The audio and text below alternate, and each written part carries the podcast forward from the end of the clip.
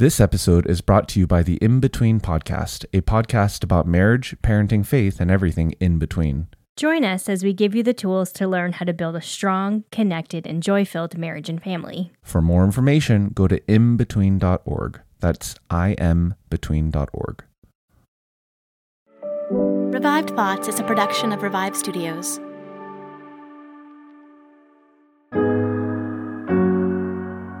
This is Troy and Joel, and you are listening to Revived Thoughts. The psalmist says they flatter themselves in their own eyes. And so they persuade themselves that they will escape those judgments, and that makes them put far away the thoughts of the evil day.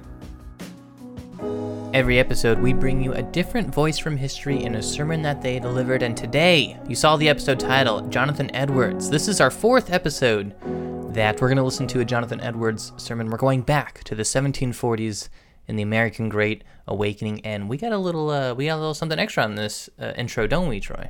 Yes, Jared Longshore from the Founders Ministries. It took us months in a way to get this set up, but uh, we have him on to ask some questions about Jonathan Edwards. He has a lot of knowledge and a passion for him, so he's to answer some different questions about him. And, and I do recommend if uh, maybe after this episode or even before if you need to stop and go download them or something but check out our other episodes on jonathan edwards at this point we've done a whole lot on him but there's a lot to say and i think if you go through and listen to them all you'll have a very edifying experience if nothing else Yeah, so we're gonna do a, a short interview segment where we're gonna learn more about, uh, from an expert's point of view, you know, a little peek deeper into the psyche and the life of who Jonathan Edwards was, and then uh, we'll proceed on to listening to a sermon by him.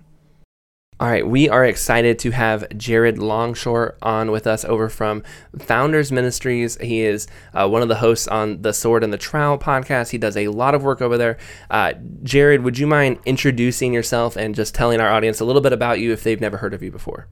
Happy to. Thanks for having me on, guys. My name's Jared Longshore. I'm the associate pastor of Grace Baptist Church in Cape Coral, Florida. I'm the vice president of Founders Ministries, the vice president of the recently launched Institute of Public Theology, married to my wife Heather. We have seven kids and uh, are grateful to the Lord for all that He's done in our lives and the ministry He's given us. And happy to be talking to you guys. Awesome. Yeah, thank you so much for uh, coming on the show with us. Troy and I always talk about how we love it when we have an expert on the show that uh, can really speak to things and, and understands these characters in history and moments in history much better than we do. And so it's it's exciting for us to be able to bring experts like you to our listeners like that. Uh, when we talked to you about coming on you said you wanted to talk about jonathan edwards. And so i'm curious you know in your own personal life what drew you to jonathan edwards as as this historical figure? You know, Edwards was so huge, probably, I don't know, 10, 15 years ago. Of course, through John Piper's ministry, he promoted Edwards' work, and I was very much in that vein and was amazed as I began to look at Edwards' work and his diligence, his logic, his devotion, his love for the Lord, read through religious affections, and was um, greatly motivated to pursue that glorious heart religion that was also so closely tied to the intellect and careful exegesis, and read the end for which God created the world, and that began to totally shape the way that I was thinking about all of creation, God as creator, the purpose of creation, uh, how our salvation fits into that, and our redemption, so that our affections are focused on God in Christ, and um, read Freedom of the Will. Also, uh, took a class on Jonathan Edwards at Trinity Evangelical Divinity School. It was one of my first classes for my Masters of Divinity program before I transferred into Southern.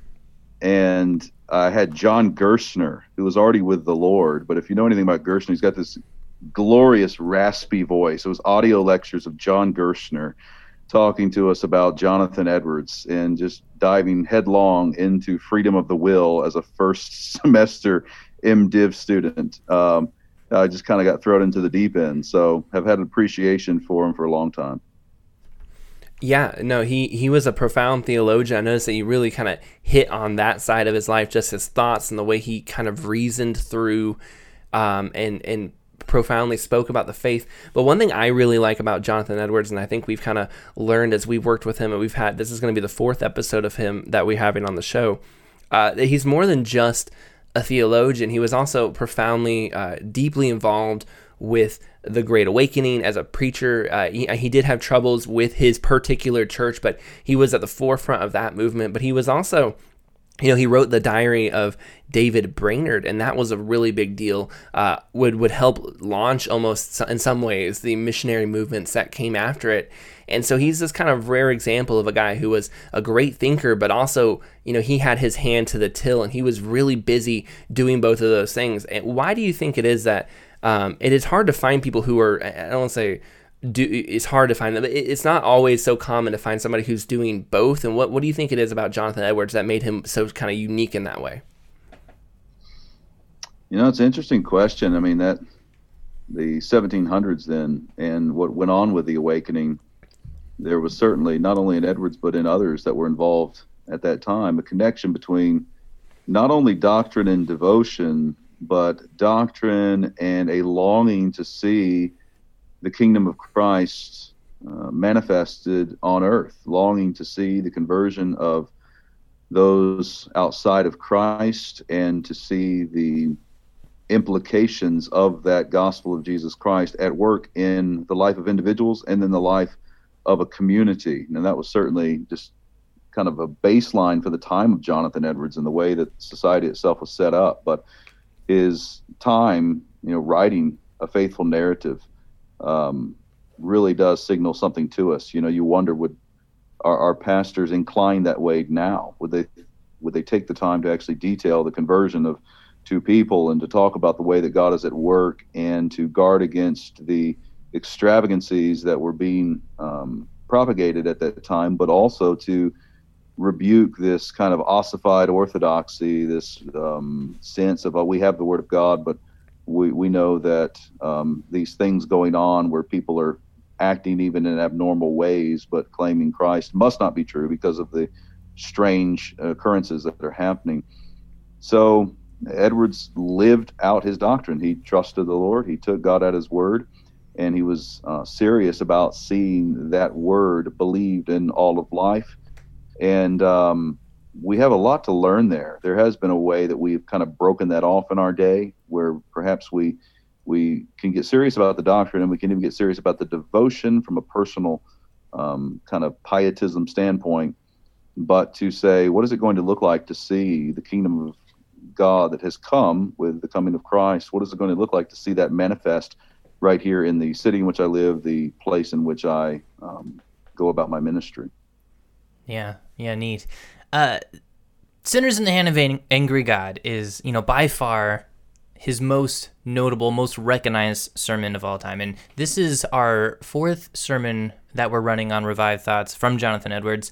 And so I'm curious, what your thoughts on, uh, you know, you I've, I've heard people say that Jonathan Edwards is so much more than sinners of in sinners in the hands of an angry God. Um, what are your thoughts on that statement? Do you do you feel like Sinners in the Hands of an Angry God is a good representation of who Jonathan Edwards was in his preaching style and his content, or do you feel like there's more to him? Well, there's certainly more to him in the sense that you know he he um, he gets marked with that sermon because of modern sensibilities and looking back, it, it was also a great sermon and worthy of um, worthy of people focusing on it, but you know, modern man goes, How could a man stand in the pulpit and preach a sermon called Sinners in the Hands of an Angry God? How unloving. That's not evangelistic, brother. You're going to drive people away from Christ. You can't speak this way. You can't preach a whole sermon. Maybe you can kind of address that. Certainly, I mean, we're still believing the doctrine of hell, so you can address it, but don't don't drive this whole um, this whole sermon in that direction. So it it rakes against uh, modern sensibilities, secular sensibilities, and it really stands out. And perhaps I don't know, but people that would say, "Well, Edwards is so much more than that," might I could I, could, I wouldn't be surprised if there were many uh, ministers today who would want to apologize to their unbelieving friends and even to other Christians uh, for Jonathan Edwards preaching such a sermon that he would that he would uh, offend people by speaking the way that he did in that sermon about uh, people being sinners in the hands of an angry God. So he is certainly more because he published you know, profusely and went about a glorious ministry during the awakening. But um, but that was um, a standard kind of way of approaching it, you know, in the way that he went about that sermon. So I think you've kind of got a both and thing going mm-hmm. on there. It kind of depends on how modern people are talking about him. Yeah. Do you think? Do you think it is his best sermon, and do you think it is like? You know, it's this is it standing the test in time, or do you think there's other factors that contributed towards it being the most memorable of of his preaching career?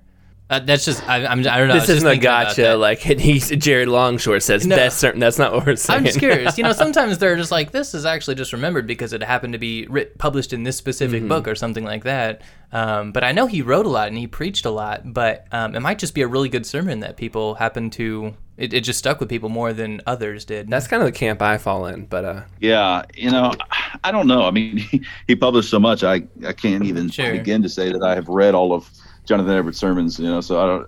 I think it's. I think it's. I certainly think it's stuck with us because of how direct it is about the reality of hell and the reality of a God who is wrathful against mm. sin and against the sinner.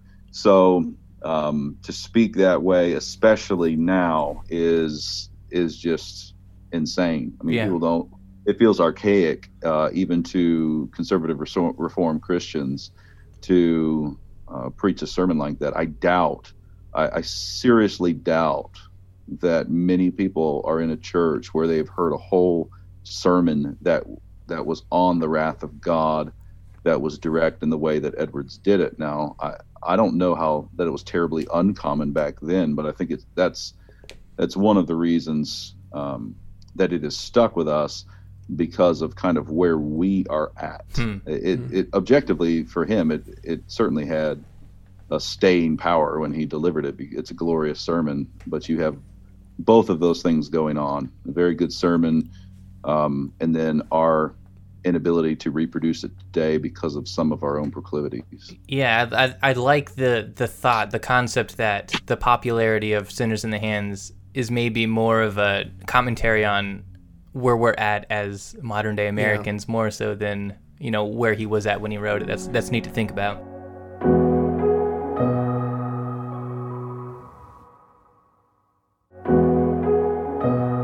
When I think too, I'll add this in here with Revived Thoughts. When we're trying to bring all these great sermons back from history, a lot of times, because I the sermons that we end up we end up going with and the sermons that people respond to are these ones kind of like sinners in the hands of an angry god that are just telling that almost ultimately basic truth that we're all, all sinful life is short are you right with god? Those you know, we had a sermon called you know five minutes after death. We've had the last judgment. Those sermons like that even though we do many of them those are almost always the ones where people respond to like ooh that was one i needed to hear.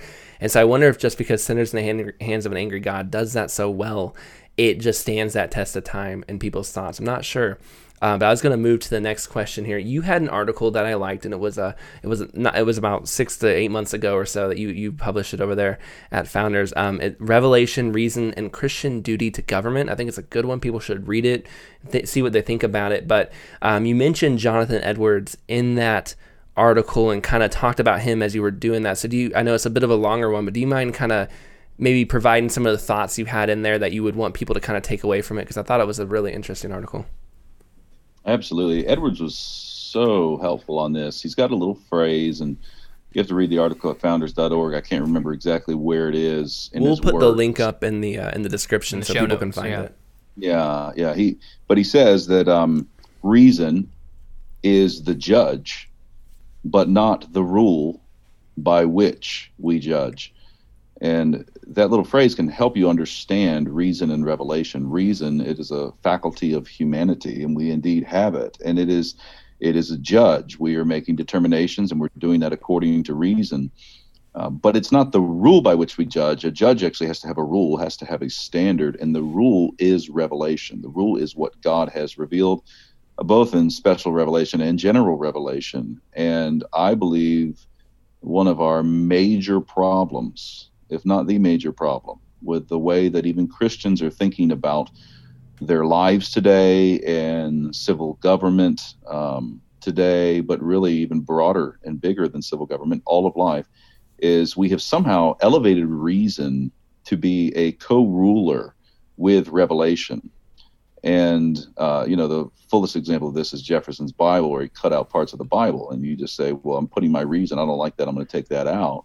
And I don't think people would go that far. A lot of conservative Christians won't go that far, but they have yet to understand that revelation is God speaking. It is it is His voice. It is His you know He spoke the world into existence, and God said, "Let there be."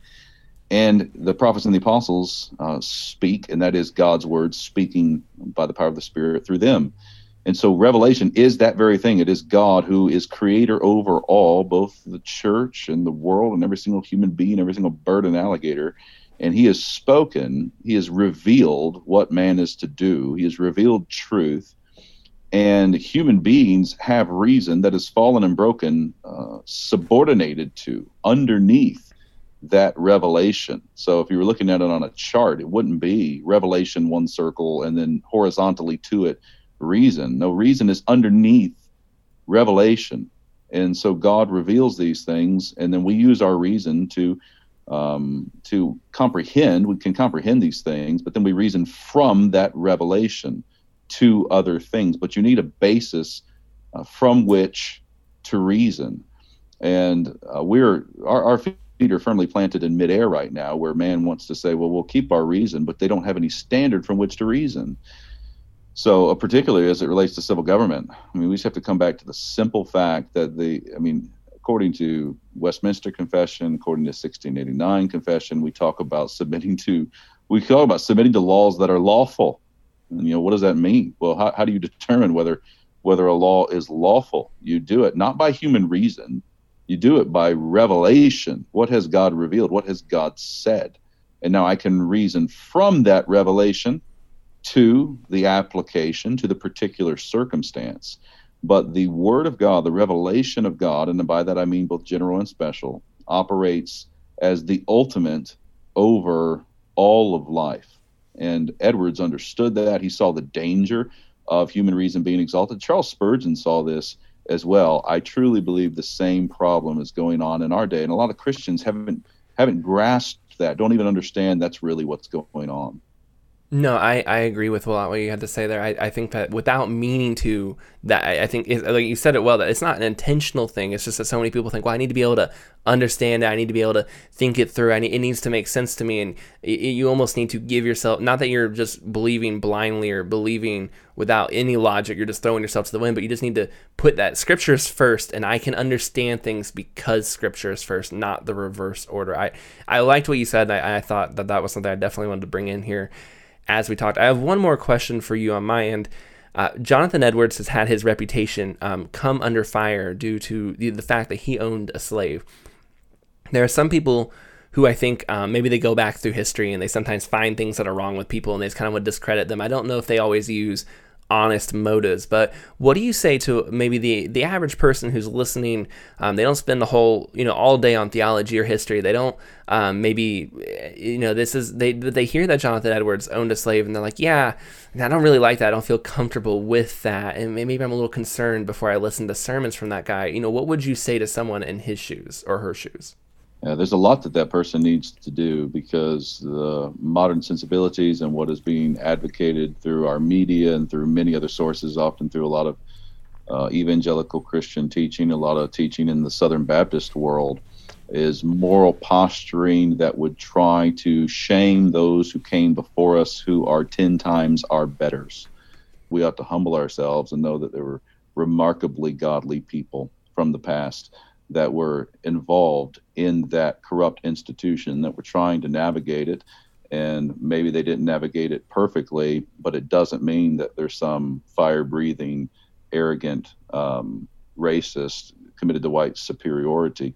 Um, you can look back there and find many people who were, but don't don't distance yourself from your Christian brothers and sisters in Christ unnecessarily, and make sure that you're considering a full biblical theology of the institution of slavery and understanding uh, the dimensions of it in the American system that really were an abomination to God and trying to understand how people would operate within that broken system. The one in the form of the New Testament was broken itself, and Paul gives some instructions there. Yeah, we. I always try to say, step softly on when you walk on the uh, toes of giants, and I feel like a lot of times we get hung up on um, maybe one aspect of a person's character. And we do a show where we bring uh, sermons and preachers back, you know, from all the different types of walks, and yes, not all of them would. Uh, be people that maybe modern people would love. They'd have their reasons to disqualify most of them, but we also point out that uh, we weren't there. And I, I, have a good feeling that if most of us were transported back in time, maybe we wouldn't do um, even as one third as well as a lot of these guys that we featured do. And I think that we need to trust uh, that God has been working through his family a lot longer than just the past, you know, 50, 70 years, but it's, it's a long story. Um, Joel, can you close this out? Yeah, I'm, I'm curious for you. Do you have any closing thoughts, anything, any other tidbits of Jonathan Edwards that you wanted to, to make people aware of before we go into listening to this sermon here? Yeah, well, boy, he's got so many good things to read. His freedom of the will is very involved and needs to be read, you know, slowly, carefully. But it's a wonderful work to consider um, the topic of the will I think his um, "End for Which God Created the World" is one of his best works that can really help you uh, in times like these. And then read through uh, Charity and Its Fruits is glorious, devotional, convicting, challenging. Um, so definitely spend some time in Charity and Its Fruits as well, and enjoy the uh, um, Sinners in the Hands of an Angry God also. Wonderful. Is there a place people can uh, find more work from you, or is there uh, some project or work that you want to direct people to? You bet. Check out founders.org. We've got tons of things there. You got the weekly Sword and the Trowel podcast. We have quarterly journal, articles going up all the time, Founders Press. Tom Ascol and I recently published a book called Strong and Courageous Following Jesus Amid the Rise of America's New Religion. Uh, I edited a book recently called By What Standard? Voddie Baucham's got some chapters in there. Many other men do a very good work as well. I just published a book on Proverbs called uh, Wisdom for Kings and Queens. You can get that also at founders.org. We just launched the Institute of Public Theology, which will be uh, kind of an MDiv like uh, institution and training, a three year program that's really taking men that are going to be oriented more Kuyperian. They're going to be confessional, sound doctrine but resolved to see um, God glorified on earth and to acknowledge that Jesus Christ really is King of Kings, that he is above all earthly powers, and to reject some of the pietism that marks far too many of us, that did not mark Jonathan Edwards. And uh, so you can go to instituteofpublictheology.org. There's a number of faculty, but Voddie Baucham, myself, Tom Nettles, and Tom Ascol, the founding faculty there. You can find out more information at that website. Thank you so much for uh, coming on the show. Happy to be here. Thanks for having me.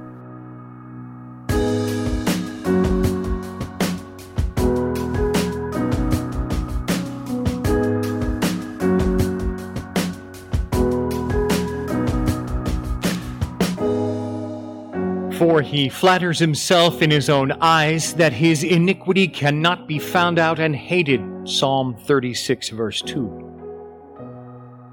In the previous verse, David says that the transgression of the wicked said within his heart, There is no fear of God before his eyes. When he saw that the wicked went on in sin, in an allowed way of wickedness, it convinced him that the wicked was not afraid of these terrible judgments, and that he was unafraid of that wrath with which God has threatened sinners. If he were afraid of these, he could never go on so securely in sin as he now does. In our text, he gives the reason why the wicked do not fear. It was a strange thing that men who enjoyed such light as they did in the land of Israel, who heard those astonishing warnings which were written in the book of the law, were not afraid to go on in sin. But the psalmist says they flatter themselves in their own eyes. They have something which they make a foundation for their encouragement.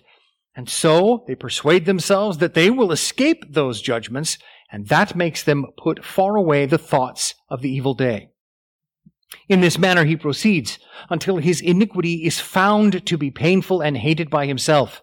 That is, until he finds by experience that it is a more dreadful thing to sin against God and break his holy commands than he imagined. He thinks sin to be sweet and hides it as a sweet morsel under his tongue. He loves it and flatters himself in it until later he finds by experience that it is bitter as poison and wormwood. Though he thinks the act of sin to be lovely, he will find the fruit of it to be abhorrent and something he cannot endure. Proverbs 23:32 In the end it bites like a serpent and stings like an adder. Wicked men generally flatter themselves with hopes of escaping punishment until it actually comes upon them. There are sinners who despair, who give up and conclude with themselves that they shall go to hell. But there are few who do not go to hell. Men go to hell every day in this country, but very few of them believe that they are in any great danger of that punishment. They go on sinning and traveling the road to the pit, but they persuade themselves that they will never fall into it. I will mention some things to prove the truth that sinners flatter themselves with the hope of escape from their punishment. For starters, it is taught in the Word of God. Beside our text, you may see Deuteronomy 29, 18, and 19. Beware unless there is among you a man or a woman or clan or tribe whose heart is turning away today from the Lord our God to go and serve the gods of those nations. Beware lest there be among you a root bearing poisonous and bitter fruit. One who, when he hears the words of this sworn covenant, blesses himself in his heart, saying, I will be safe, though I walk in the stubbornness of my heart. This will lead to the sweeping away of the moist and dry alike. Here it is thought that those whose hearts turn away from God generally bless themselves in their hearts, saying, We will have peace. See also Psalm 49, verses 17 and 18. For when he dies, he will carry nothing away. His glory will not go down after him. For though while he lives, he counts himself blessed. And Psalm 50, verse 21. These things you have done, and I have been silent. You thought that I was one like yourself, but now I rebuke you and lay the charge before you. Second, it is very evident that sinners flatter themselves that they will escape punishment, as though they should be dreadful and continual distress if they didn't. They could never live and go about it so cheerfully as they do now in their sin. Their lives would be filled with sorrow and mourning, and they would have continual uneasiness and anxiety, as much as anyone did who was constantly ill. But it is evident that they do not. It is obvious that men are careless, that they are not concerned about future punishment as they cheerfully pursue their daily activities. Therefore, they flatter themselves that they will not be eternally miserable in hell as is threatened in the Word of God. Next, it is evident that they flatter themselves with hopes that they will escape punishment when the time comes. For they should be restrained from many of those sins in which they now live. If they feared punishment, they would not pursue sin. The psalmist says, There is no fear of God in his eyes, and that he flatters himself. It would be impossible for men to willfully and daily do these things if they did not encourage themselves somehow that they would escape everlasting destruction. Now I will mention some of the ways sinners flatter themselves in their own eyes. First, some flatter themselves with a secret hope that there is no such thing as another world.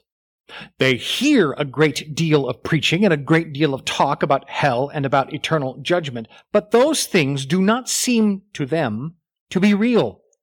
They have never seen hell and therefore are ready to say to themselves, How do I know that there is such a thing as another world? When animals die, they are gone, so why should I assume anything different for myself? Perhaps all these things are nothing but the inventions of men, nothing but cunningly devised fables. These thoughts tend to rise in the minds of sinners, and the devil works to reinforce them. Such thoughts are comforting to them Therefore, they wish them to be true.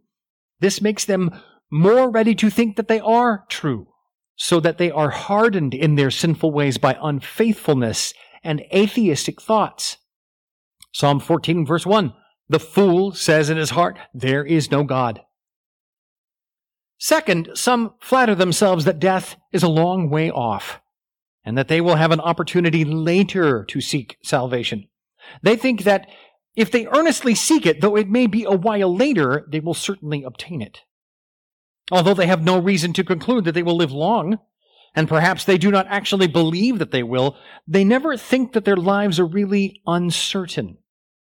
And it is possible they will not live another year.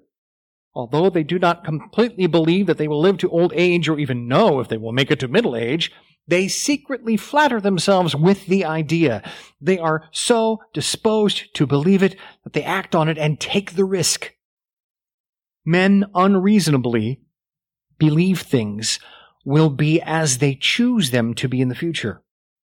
The desire of men to have it their way is the principal thing that makes them believe it. However, there are several other things which they use as arguments to flatter themselves. They may think within themselves that since they are currently healthy or young, and that both they and others pray for them to have a long life, so they are not likely to be removed by death soon. If they live many years, they think it is likely that they will be converted before they die, so they expect later to have more convenient opportunities to become converted than do now. Third, some flatter themselves that they lead moral and proper lives, and therefore think that they will not be damned. They think to themselves that they do not live in any vices, that they take care to wrong no one, and are just and honest dealers, that they are not addicted to hard drinking, to uncleanness, or even to bad language. They keep the Sabbath religiously, constantly attend public worship and maintain the worship of God in their families. Therefore, they hope that God will not cast them into hell. They see no reason why God should be so angry with them as they are so orderly and regular in their walk. They do not believe that they have done enough to anger him to that degree. And if they have angered him, they imagine they have also done a great deal to pacify him. If they are not yet converted, and it is necessary that they should experience any other conversion in order to their salvation, they hope that their orderly and strict lives will move God to give them converting grace. They hope that surely God will prevent those that live as they do from hell, and so they flatter themselves, as we read in Luke 18 verse 9, who trusted in themselves that they were righteous. Fourth, some take the advantages of life under which they currently live as an occasion of self-flattery. They flatter themselves because they live in a place where the gospel is powerfully preached and among a religious people, where many have been converted already, and they think that it will be much easier for them to be saved on that account. They abuse the grace of God to their destruction. They do that what the scriptures call despising the riches of God's goodness. Romans 2 4. Or do you presume on the riches of his kindness and forbearance and patience, not knowing that God's kindness is meant to lead you to repentance? Some flatter themselves because they are born of godly parents who are dear to God and have often and earnestly prayed for them. They hope that their prayers will be heard and that encourages them to go on in the way of neglecting their souls. The Jews had great dependence upon this, that they were the children of Abraham. In John 8:33 they make the boast, "We are the offspring of Abraham." In verse 39, "Abraham is our father." Some flatter themselves with their own intentions they intend to neglect themselves and give themselves autonomy for a while longer and then to reform. Though now they neglect their souls and are going on in sin, but they intend before long to repent of their sins and to seek God.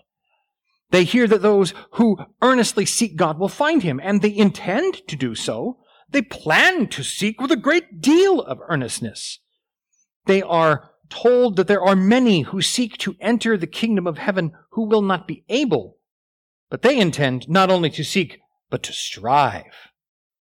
However, for now, they keep themselves in their ease, sloth, and pleasure, thinking only of earthly things. Or if they should become seriously ill and draw near to the grave, before that time which they have laid out in their minds for reformation, they think of how earnestly they would pray and cry to God for mercy, as they hear God as a merciful God who takes no delight in the death of sinners. They flatter themselves that they will move God to have pity on them. There are many who are sinners and who know themselves to be sinners who do not encourage themselves with the intention of future repentance. But few who do not flatter themselves that they will earnestly plan to seek God sometime in the future. Hell is full of good intenders who never prove to be true performers. Sixth, there are some who flatter themselves that they do a great deal for their salvation and hope they will obtain it, when they neither do what they should, nor are they in any likely way to be converted. They, they think they are striving when they neglect many moral duties. There are many who are concerned, seeking, and do many things and think that they will enter the kingdom of God. But there is great danger that they will prove to be some of the foolish virgins without oil in their vessels. Seventh, some hope in their strivings to obtain salvation for themselves. They imagine that they will develop sorrow and repentance of sin and love towards God and Jesus Christ. Their striving is not so much an earnest seeking to God as a striving to do themselves the work of God. Many who are now seeking have this belief. They labor and reach and pray and hear sermons and meet with others in hopes of making themselves holy and of working in themselves holy desires. Many who only plan to turn to God later tend to think that it is an easy thing to be converted and that it is a thing which will be in their own power when they set themselves to it. Eighth, some sinners flatter themselves that they are already converted. They sit down and rest in a false hope, persuading themselves that all their sins are pardoned and that God loves them and that they will go to heaven when they die and that they need not trouble themselves any anymore. Revelation 3:17. For you say, I am rich, I have prospered, and I need nothing, not realizing that you are wretched, pitiable, poor, blind and naked. Sinners generally go on flattering themselves in these ways until their punishment actually overtakes them. These are the baits by which Satan catches souls and draws them into his snare. It is self-flatteries like these that keep men from seeing what danger they are in, and that make them go on in the way they are in as a bird rushes into a snare, for he does not know that it will cost him his life. Those that flatter themselves with hopes living much longer in the world very commonly continue to do so until death comes. Death comes upon them when they do not expect it. They look upon it as a great way off when there is only a step between them and death. They have no thought of dying at that time, nor at any time near it. When they were young, they planned to live a good while longer, and they happen to live until middle age, they will still maintain the same thought that they are not near death. Men often have a dependence on their own righteousness, and as long as they live, are never brought off of it. Many uphold themselves with their own intentions until all their prospects are dashed to pieces by death. They put off the work which they have to do for a time, and when that time comes, they, they put it off to another time until death, which cannot be put off, overtakes them. There are many also that hold a false hope, a belief that they belong to God, and even without the marks and the signs which are given to a true convert, they will never be persuaded to let go of their hope until it is torn from them by death. Men commonly make themselves comfortable until hellfire makes them uncomfortable. Everlasting ruin comes upon them as a snare, and all their hopes are at once cut off and turned into everlasting despair. 1 Thessalonians chapter 5 verse 3 while people are saying there is peace and security then sudden destruction will come upon them as labor pains come upon a pregnant woman and they will not escape consequently we learn one reason why there are few saved and why so many perish from under the gospel all men know that they must die and all that sit under the light of the gospel have been told many times after this that there is another world, that there are two states in that other world, a state of eternal happiness and a state of eternal misery. They have been told that there is only one way of escaping the misery and g- gaining the blessed eternity, which is through faith in Christ. And that only in this life is there opportunity of gaining Christ. But Men would rather flatter themselves on the ways which we have mentioned, that there are few that can take care of their salvation in this life. They may be concerned about their souls, but they flatter themselves with one thing or another so that they are kept steadily going down the broad way to destruction. This is why the startling truths of scripture and powerful sermons make no more impression on men it is a surprising thing that God's denunciation of eternal misery and his threatening of casting sinners into the lake that burns with fire forever and ever does not affect them. It does not startle them. But the truth is, they flatter themselves that they will escape this dreadful misery, though multitudes of others will not. They do not take these threats and believe it applies to themselves. They seem to think that they do not belong to the sinners. How many are there in this congregation for all the awakening sermons they have heard are secure in sin? And who, sensing that they are in a Christless condition and are still going on in sin, intend to go on to heaven? They expect that by some method or other, they will arrive there. They are told that God is very angry with them, but they think that God is a very merciful God and they will be able to pacify him. If they are told how uncertain life is, that does not awaken them because they flatter themselves with long life. If they are told how dangerous it is to delay, they promise themselves that they will later engage in it with more earnestness than others, and so gain the salvation of their souls. Others, when they are told that many seek who will not be able to obtain it, think that they, having done so much for their salvation, will not have it denied. Let every sinner examine himself, whether he flatters himself in some of those ways which have been mentioned. What is it in your own minds which makes you think it is safe for you to delay turning to God? What is it that encourages you to delay this necessary work? Is it that you hope that there is no such state as heaven or hell and have a suspicion that there is no God? Is it this that makes you feel secure? Or is it that you believe that you will have enough opportunity a great while from now to consider such things? Do you tend to wait for a more convenient season? And are you persuaded that God will call to you then after you have so long turned a deaf ear to his commands and his grace? Are you encouraged to commit sin because you plan to repent of it? Are you encouraged by the mercy of God to be his enemies? And do you still resolve to provoke him to anger because you think he will be easily pacified? Or do you think your conversion is in your own power and that you could turn to God whenever you please?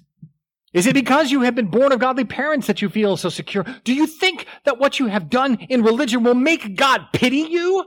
and that he won't have the heart to condemn someone who has lived an orderly life? Or do you think that you are converted already And does that encourage you to take the liberty of sinning? Or do you feel secure because you are so stupid as to think nothing about these things? Certainly it must be one or more of these things which keeps you in your security and encourages you to go on in sin. Examine, therefore, and see which one it is. By the text and the doctrine, be persuaded to cease flattering yourselves in your own eyes. You are now informed that those who do as you do continue doing so until their punishment actually comes upon them. By this, be convinced of the vanity of all such flatteries. Be afraid of that which you are sure is the devil's bait.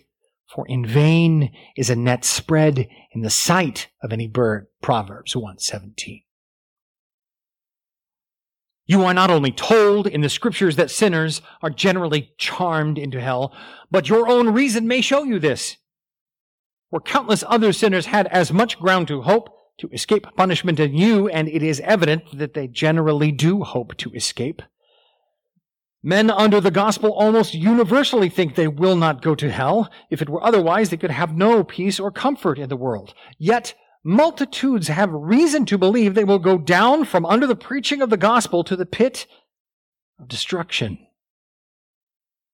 Now, this is surely enough to convince any sober, prudent person of the folly of their flattery and the folly of everyone that does not immediately set about his great work with all his might. If you could have access to the damned, you would hear many of them curse themselves for flattering themselves while they lived in this world. And you would have the same doctrine preached to you by their wailings and yellings, which is now preached to you from the pulpit. If your temptation to false security is unbelief in the fundamental doctrines of religion, such as the being of God, of another world, of an eternal judgment, Consider that though this makes you feel secure at present, it will not do so forever. It will not stand by you when you come to die. The fool says in health there is no God. But when his time comes to die, he cannot find rest in any such idea. Then he is generally so convicted by his own conscience that there is a God that he is in dreadful fear of his eternal wrath. It is folly to flatter yourselves with any unbelief now which you will not then be able to hold on to. If you depend upon a long life, remember how many have died who have depended upon the same thing and have had as much reason to depend upon it as you. Is it because you have outwardly an orderly life that you think you will be saved? How unreasonable is it to assume that God should be moved by those actions which he knows are not done from the least respect or regard to him? Is it because of your situation that you are not afraid? That you will have still some time to be converted and therefore now neglect yourselves and your spiritual interests? Were not the people of Bethsaida Chorazin and Capernaum at a greater advantage when Christ himself preached the gospel to them and performed a multitude of miracles among them. Yet, he says that it will be more tolerable in the day of judgment for Sodom and Gomorrah than for those cities. Do you expect you will be saved no matter how you neglect yourselves because you were born of godly parents? Hear what Christ says in Matthew 3 9. Do not presume to say to yourselves, We have Abraham as our father. Do you flatter yourselves that you will obtain mercy, though others do not, because you intend later to seek it more earnestly than others? You deceive yourselves if you think that your intentions are better than many of those others did who are now in hell. If you think you are earnestly seeking, Consider whether or not you do not care about other things more. If you imagine that you have it in your own power to repent, you certainly must give up that imaginary idea before you can have repentance brought about in you. If you think yourselves already converted, and that encourages you to give yourselves the greater liberty in sinning, that is a certain sign that you are not converted. Abandon all these ways of flattering yourselves. Do not follow the devil's bait, and let nothing encourage you to go on in sin, but immediately seek God with all your heart and soul and strength.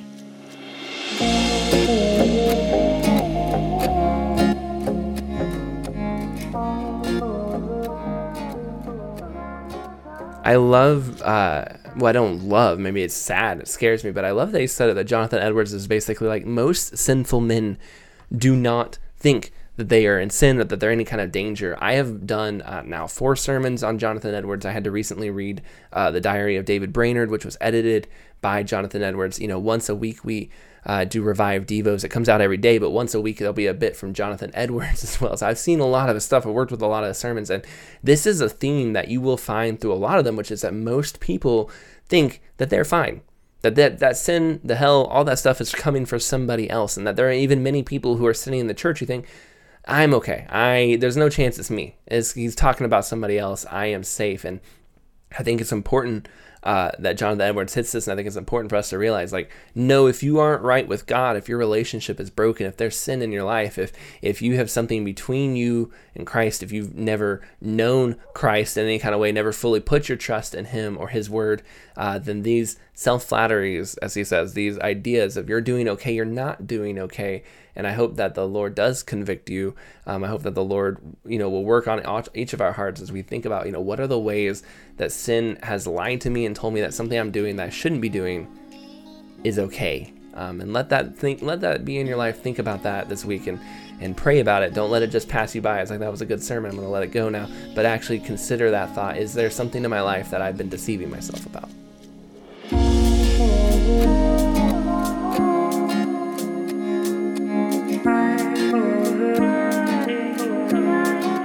Thank you for listening to today's episode of Revived Thoughts. Big thanks to Jared Longshore from Founders Ministry. Make sure to check out his podcast and the work that he does following the links in the description below. The sermon was narrated by Ed Backell. Pastor Ed is a Washington State native and he taught for 30 plus years at churches in Oregon, Washington, and Nebraska, currently in Warden, Washington. He has been serving with Warden Community Church since May of 2010. We hope you enjoyed this episode of Revived Thoughts. If you have not checked out our other shows here, we definitely uh, you know, want you to run over and check out Martyrs and Missionaries. It's our newest show. It's doing very well. Um, we're really excited and proud of the progress it has made telling the stories martyrs and missionaries, and sometimes both, who have come before, and just the work that they did. You know, you may have heard of the names Adoniram Judson or uh, David Brainerd, uh, Amy Carmichael, but have you have you heard their actual stories? Do you know all the different things that they went through? And, and I promise you too, there are people on that show, Asa Kent Jennings, for example, that you never heard of, and when you hear their stories, you're gonna be like, oh my goodness, how has no one told me about this story before? The his, the rise and fall of uh, History of Christianity in Japan, parts one and two, I would guarantee you, you have never heard that part two. You do not know what happened to Christianity in the Japan in the 1800s, and it is an incredible story. It's a sad story, but it is an incredible story that we as Christians need to know about. So we really encourage you go check out what Elisa's doing at Martyrs and Missionaries, and also recommend you follow us on social media. Uh, we do a church history trivia night among many things, and one of the things we do is we have a segment called Name That John, and every uh, time we do it, we ask people to name a certain special John from history. The reason I'm bringing that up is because if you look at your feed right now, you'll notice that John uh, Revived Thoughts. The last four episodes have been by John, uh, Jonathan Edwards, J.C. Ryle, John Wesley, John Calvin. There's just a lot of John. There's just, it's just something about it. You name your kid John, I say you have a half chance that that kid's in ministry someday, and we're going to be talking about him. So just something kind of fun there. But be follow us on uh, social medias and be checking out uh, Martyrs and Missionaries. Make sure you're subscribed, and that's in your feed. This is Troy and Joel, and this is Revived Thoughts.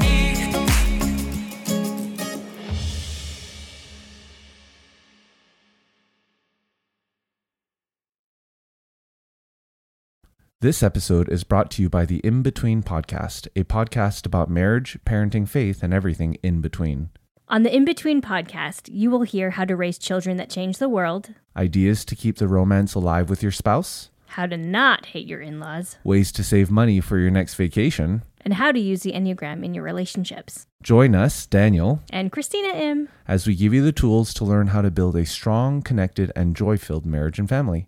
For more information, go to inbetween.org. That's inbetween.org.